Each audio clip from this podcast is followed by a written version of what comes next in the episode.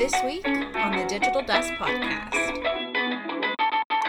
This is mainly just me word vomiting at you about books that I love and that I think that you might love.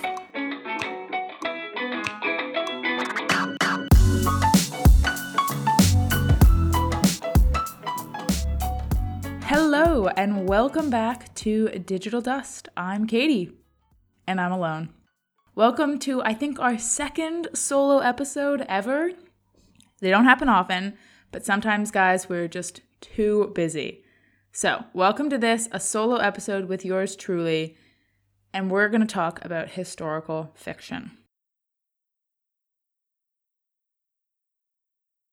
If you watch the TikToks or you follow us on Instagram, you're going to know that I read a lot of books. I read a lot of books. Last year, I read 145 books. I also read a lot of books in advance. I um, use NetGalley, which is a website to get electronic advanced reader copies, e-arcs, of books that are coming out in the near future, and then reviewing them. Sometimes I review them on TikTok, sometimes I put a review up on Instagram, and sometimes I just review it on Goodreads.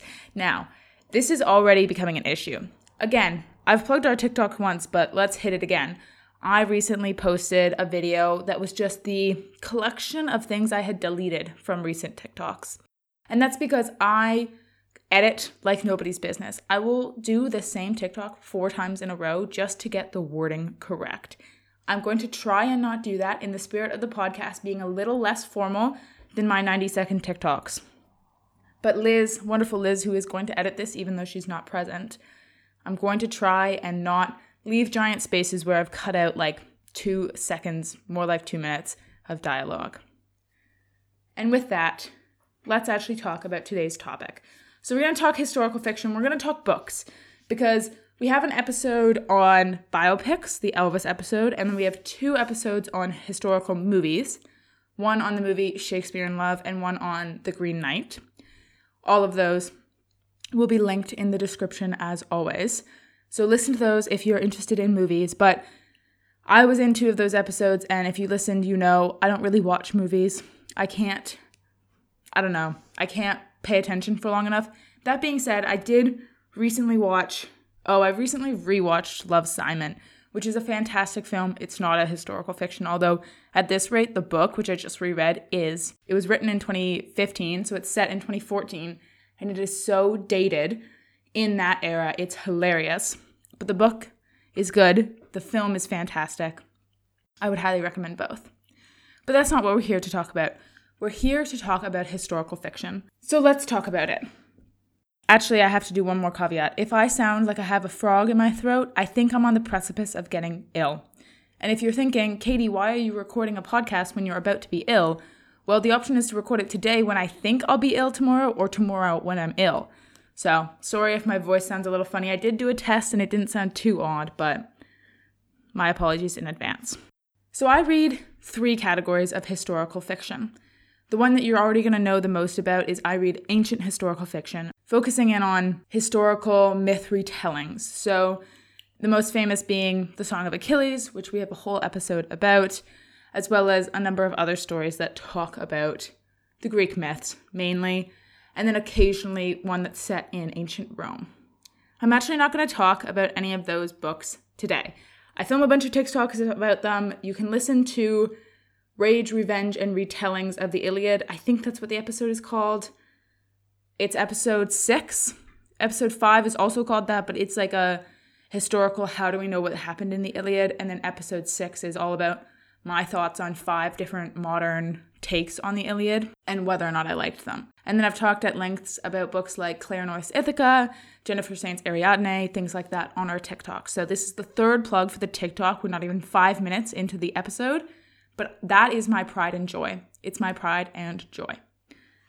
Category number two is a category that I only started really reading after Bridgerton came out. So Bridgerton came out in like December of 2020, like the show, not the movie, not the books. And I wasn't even going to watch it. I've talked about this on the podcast before. I don't really engage in like really popular media because I was a hipster when I was 14 and it's really just stuck with me. But I was told it was enemies to lovers, kind of forced proximity, forced marriage. And I was like, that is right up my alley. I'll watch it. I watched it and I was like, hold on. I think I love this. I had not really encountered Regency or Victorian storytelling before. I had never read, and people find this crazy, any like 19th century books that most people have read. So, like Jane Eyre or, or like the Bronte sisters or anything like that. The, the most of, this is going to be the wildest sentence, most of the 19th century literature I've read comes from Russia. And if you've listened to the podcast, I think it's come up. I have lots of Russian history background. So, I was reading Dostoevsky and, and other Russian authors of that time. Not, I was not doing kind of a literature background, although it would be lovely if Liz, who has a literature background, was on this episode. And if this episode does well and if you guys are enjoying it, we'll actually bring everybody back on and talk about interesting questions surrounding historical fiction. So, like authenticity versus accuracy, and what's the difference, and where can historical fiction take leeway and where can't it? But I don't want to do that alone. I think hashing that out alone would be quite boring for you and for me because it's one perspective. So instead, this is mainly just me word vomiting at you about books that I love and that I think that you might love. So back to it. I watched Bridgerton. I fell in love with the idea of a Regency Victorian story. And I use those words together, and I know lots of historians hate it when people do. But in reality, the Regency period, which is from 1910 to 1920, and the Victorian period, which starts in, did I say 1910? Oh my God, which is from 1810 to 1820, and the Victorian period that starts in 1837, there's not a lot of differences in terms of especially the early Victorian period. The later Victorian period, there's lots of changes. There's like major parliamentary changes that are happening in the 1860s and 1870s and lots of laws are changing about the rights of women in particular. But I think that for this fact of storytelling, it actually doesn't really make much of a difference. And I find when people be are pedantic about that distinction, it's really just them trying to flex like a historical muscle to be like, but do you even know what the regency is? And it's like, does that matter? Like like Bridgerton doesn't use the right regent. Like I feel like this does get talked about enough, but Bridgerton implies that Queen Charlotte is the regent for King George III, who has a madness, but his son takes over as Prince Regent, and that is what the Regency era is. It is George IV, who is maybe not the most loved of kings, is regent for 10 years before he takes over in 1820 and then dies in 1830. So we talk about the Regency like it really, really matters. And there are lots of important things, especially when we get into the period of Disraeli and Gladstone and the Corn Laws and the famine, which do come in the early Victorian period, I should say, the Irish potato famine. But for the intents and purposes of historical fiction, I don't think it matters. And I know I just said I wasn't going to go into historical authenticity and accuracy, but I felt like I need to say this because I'm going to talk about books that are from the 1810s and I'm going to talk about books that span into like the very late Victorian period, the 1880s. Okay, the last category that I read is a very limited category, and that is mainly World War II historical fiction. One major caveat here so, longtime listeners to the podcast will know I have a specialty in histories of violence. And so a lot of that was the study of the Holocaust. I do not like reading Holocaust historical fiction unless it's written by the descendants of survivors. There's a lot of reasons for that, and I'm not going to get into them because it's really intense, but I think that there is a lot of good nonfiction out there about the Holocaust. There are a lot of amazing memoirs that you can read, and that the things that historical fiction can do do not need to be done for the Holocaust. You could even argue that they don't need to be done for World War II. But for me, there's a little bit less of a protectiveness of that, obviously, because the narratives that come out about the Holocaust are really important, and the way that narratives are structured are really important to combat denial and what's now more common distortion, which is to say it happened, but it didn't happen in the way that people say it happened. Anyway, so we're not gonna, I'm, I do not read Holocaust historical fiction, but I do read World War II historical fiction, and how do you differentiate that? Because obviously those two things are interconnected. And the way I differentiate it is just this the story being told, the main character being told, is not a Jewish person living in occupied Europe. They are non Jewish. They are usually like a member of the army or they're like a spy or things like that. So it's a little pedantic and it's certainly something that not every person believes, but I I do. and that's it. I will recommend some historical fiction about World War II, but again, it's a minefield. All right, so 10 minutes into what I haven't even promised, but I promised myself would be a short episode. Let's actually get into some recommendations. This is going to come in absolutely no particular order because I can't really think of a good order. But that's just the way it's going to be. So, a series that I love that's set in the 1860s is, oh, interesting. Manda Collins, what Storygraph calls originally Ladies Most Scandalous, number one.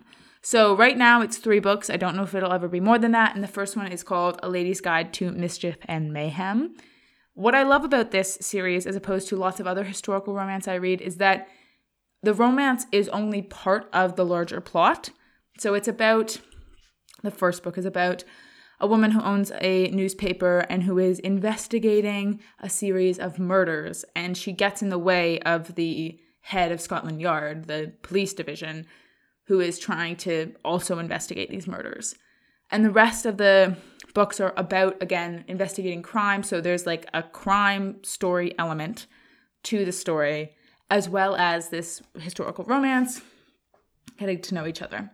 One thing about historical romances, especially 19th century, that I um, prefer is that they aren't too steeped in history, which I think is probably the last thing most people expect from a historian. But for example, I read The Viscount Who Loved Me, which is the second Bridgerton novel after the series came out. And I really found it hard to read because it's so committed to the 19th century that there are lots of like views that I don't agree with and things like that. And so I want my historical romance to be set in the 19th century, but to be like, you know, women have rights. Enslavement is bad. Things like that. So this book, these books have that. I would highly recommend them. My favorite is definitely the second, which is called An Heiress's Guide to Deception and Desire, but they're all fantastic. Keeping on the 19th century bandwagon is Alexis Hall's A Lady for a Duke, which is Regency, so it's set in the post Napoleonic era. And it is, again, it fits right into this category of we're leaning into the idea that there are 21st century values applied onto 19th century stories. And this is about a main character named uh, Viola, which I think actually looking at that might be a 12th Night reference, but I don't know that, and I'm not going to claim it. Which is essentially she gets presumed dead at the Battle of Waterloo, which is a Napoleonic battle for those who don't know. And she has the chance to re meet her childhood best friend who now thinks that she has died, but she has transitioned. So she is a trans woman and she has the chance to interact with her childhood best friend. And it is like one of those books that does longing so well. And I think it's really hard to do longing in the way that this book does it. And that's not to say it's like a really sad book, it is still a historical romance, but it really encapsulates that kind of oppressive world of the 19th century, if that makes sense. I should say, Alexis Hall writes a lot of books, and some of them are really good, and some of them are really bad. So I recommend A Lady for a Duke and it's probably the only one that I'd give a full seal of recommendation. There have been books like this that I adored. There have been books that I have not even finished. And there have been books that I have slogged through because I got the e arc of them and I had to do it. And it was such a disaster. So read A Lady for a Duke, but don't think that this is like a door opening into an author who you will read the whole what is the word? It's discography, but not music of. So, hitting on this idea of 19th century historical romance, but adding a little bit of spice, but not the spice you're thinking of, which is historical realism. Again, Pre 2020, I had no idea that this would be something I loved, but boy, do I love it. Here's the general premise in my mind of historical realism it's set in a historical setting, so usually the 19th, sometimes the early 20th century, and it's set in this world, but there is a fantastical element to it. So there are four recommendations. They are all series, I realize.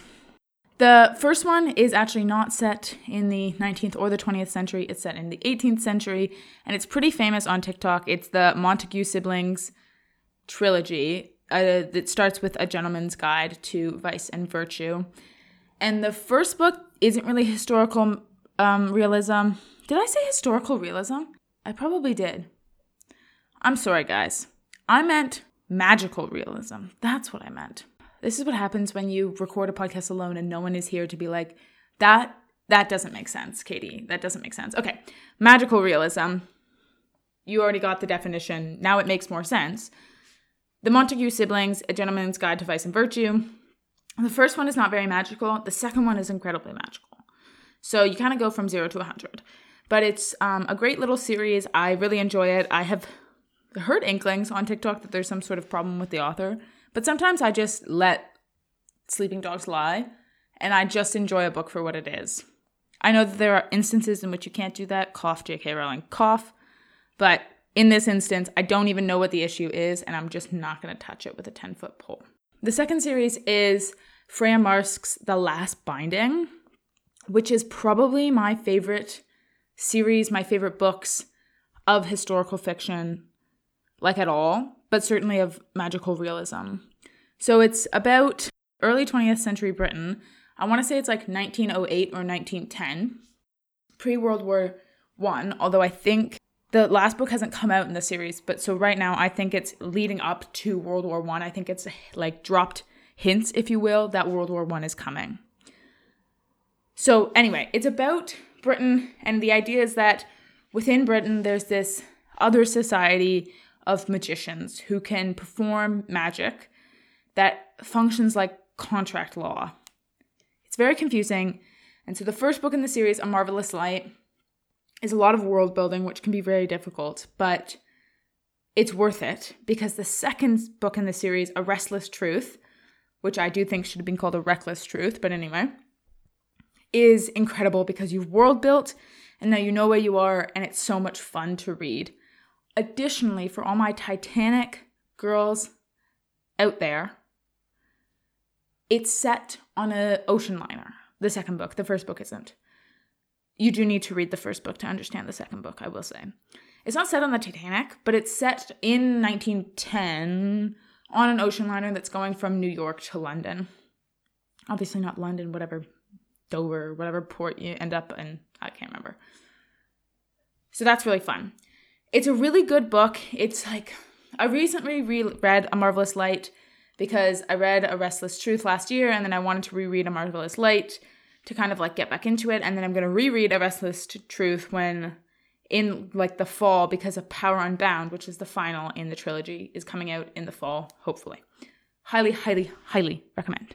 The next books are India Holton's Dangerous Damsels series, which has three books. Actually, as you're listening to this, the third book is releasing today, but there are three books, and again, this is going to sound so out there, but I just need you to stay with me for 30 seconds.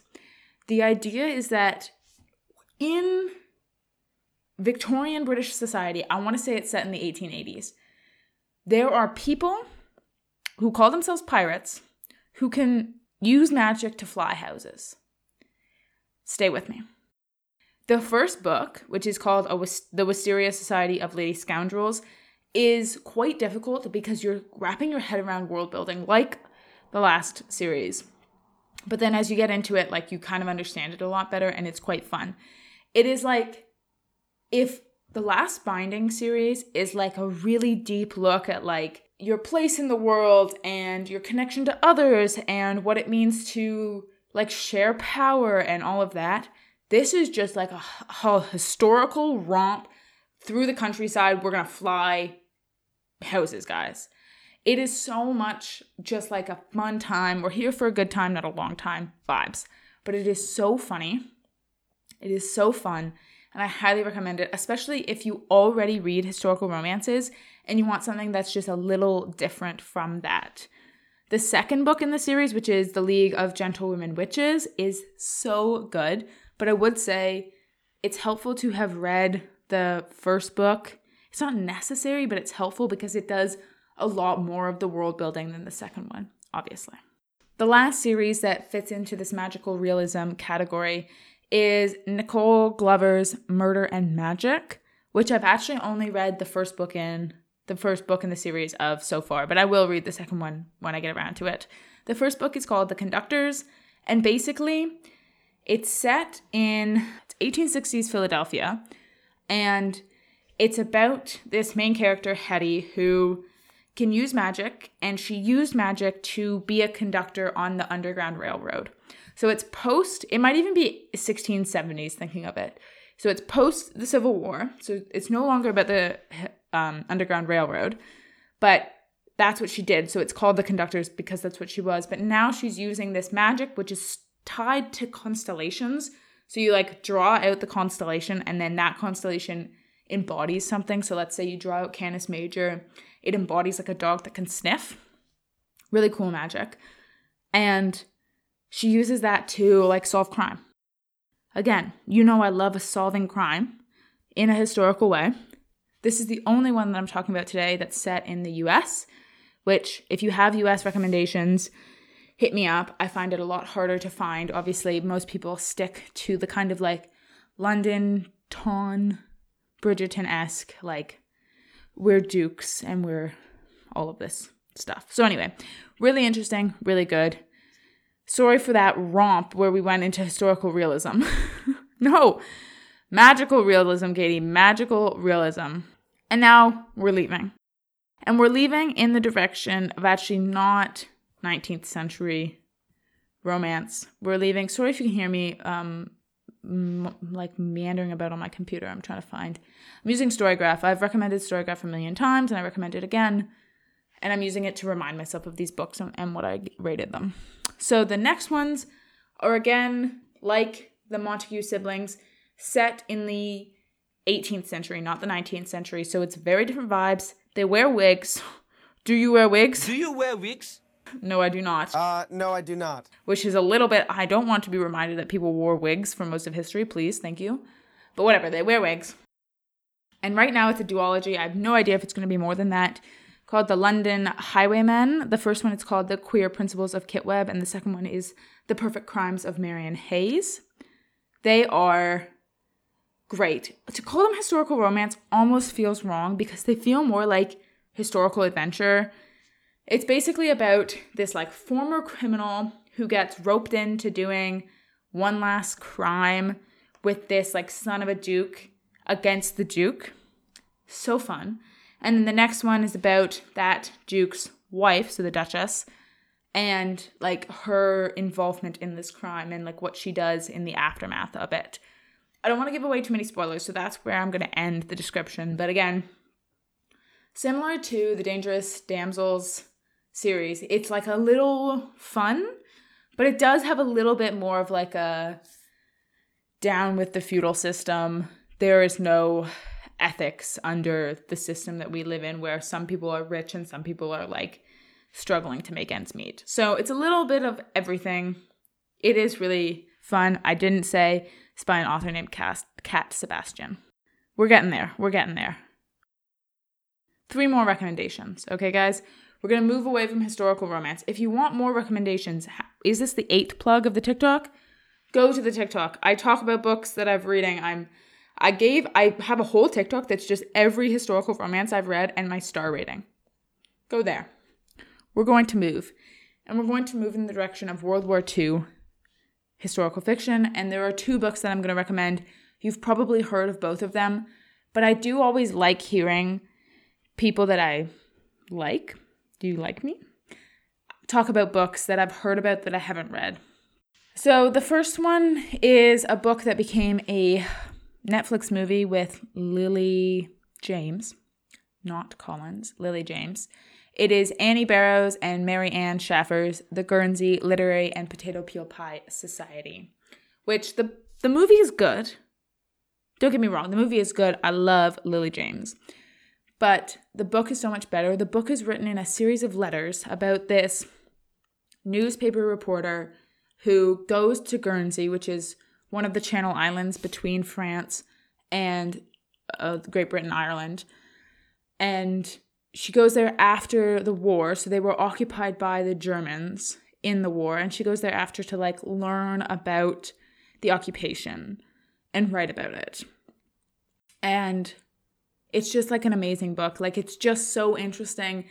We don't talk about the Channel Islands occupation as much as we talk about maybe like the French occupation or the Dutch occupation, things like that, when we're talking about Western Europe, of course. But it's really good and it's written in a series of letters, and like the characters are so interesting, and it talks about resistance and like lots of interesting stories. Uh, the other one, which is kind of World War II fiction, but thinking about it as I say it out loud, it's almost more World War One fiction, which is Kate Quinn's The Alice Network. Once upon a time, I tried to start a book club amongst the listeners, and I tried to get you guys to read this book, but it never actually came to fruition because of a bunch of reasons.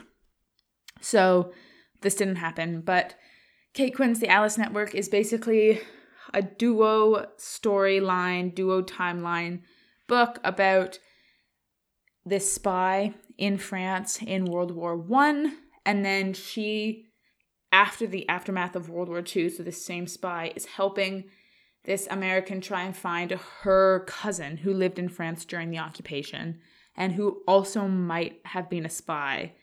Um, they're trying to figure that out and they're trying to like go through France to find it and it flips back and forth between these two timelines and these two looks at the occupation essentially.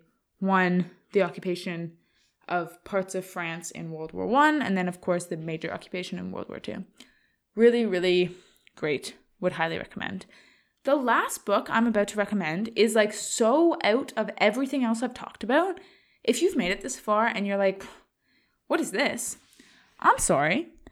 I did not plan to have the weird, it's not a weird book, but like to have probably the darkest and most difficult book, probably, definitely, come last. But anyway, my last recommendation is Nathan Harris's The Sweetness of Water, which is about the Reconstruction era in, I can't remember, one of the southern states. So it's about these two former enslaved people who are now trying to like figure out how they can exist in a post Civil War world.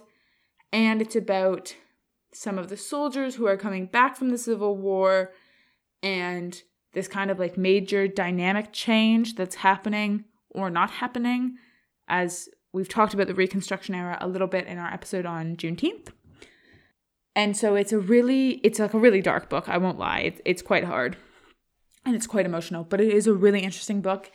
And like a great look at the reconstruction era which obviously most people don't know about and certainly most people outside the United States don't know about. Uh, sorry to end on such a downer, but we did go a lot of places, a lot of ways, and I hope that you take at least one of these recommendations. Honestly, you can take none of them. I I don't take a lot of recommendations on books. I know what I like. I know what I like, and if any of those sounded good to you, please read them, DM me, let me know what you think. I always love to hear.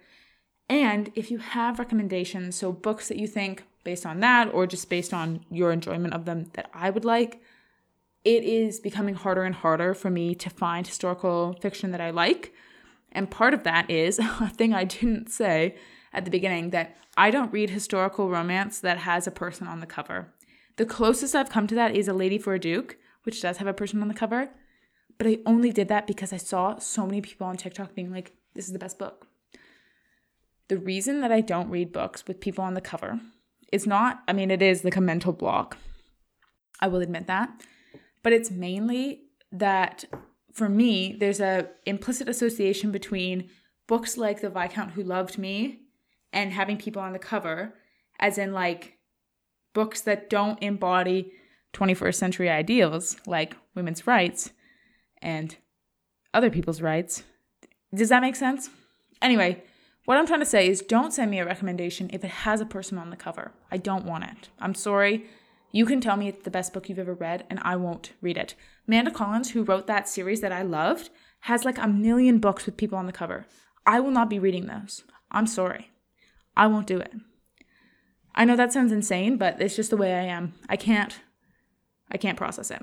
Anyway, but if you have recommendations and they have cartoons on the cover, send them my way. Please.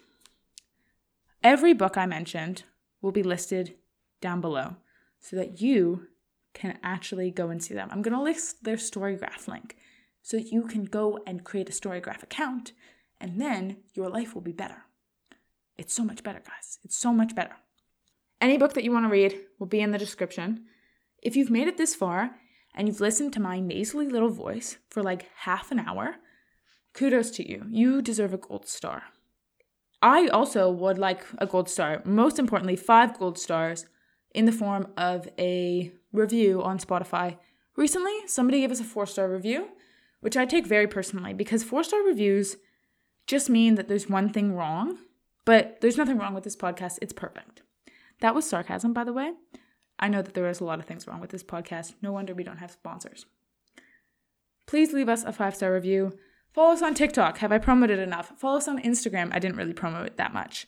Subscribe to the podcast.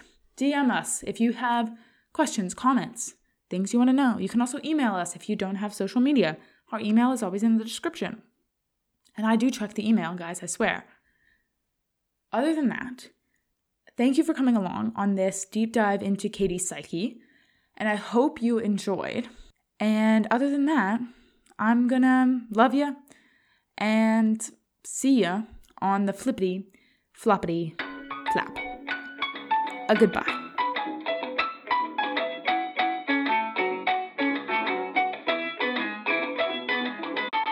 Digital Dust is recorded on the traditional lands of the Anishinaabeg, Haudenosaunee, Lenape-wa-, and Attawandaron peoples, on lands connected with the London Township and Sombra Treaties of 1796 and the Dish with One Spoon Covenant Wampum. This land continues to be home to First Nations peoples, Métis people, and Inuit people, whom we recognize as the contemporary stewards of the land and waters we are on today. Digital Dust is hosted and produced by Elizabeth Edwards, Katie Gaskin, Patrick Kingan, and Robin Marshall. Sound design by Elizabeth Edwards. Audio transcription by Katie Gaskin. Our theme music is by Mattias Miller.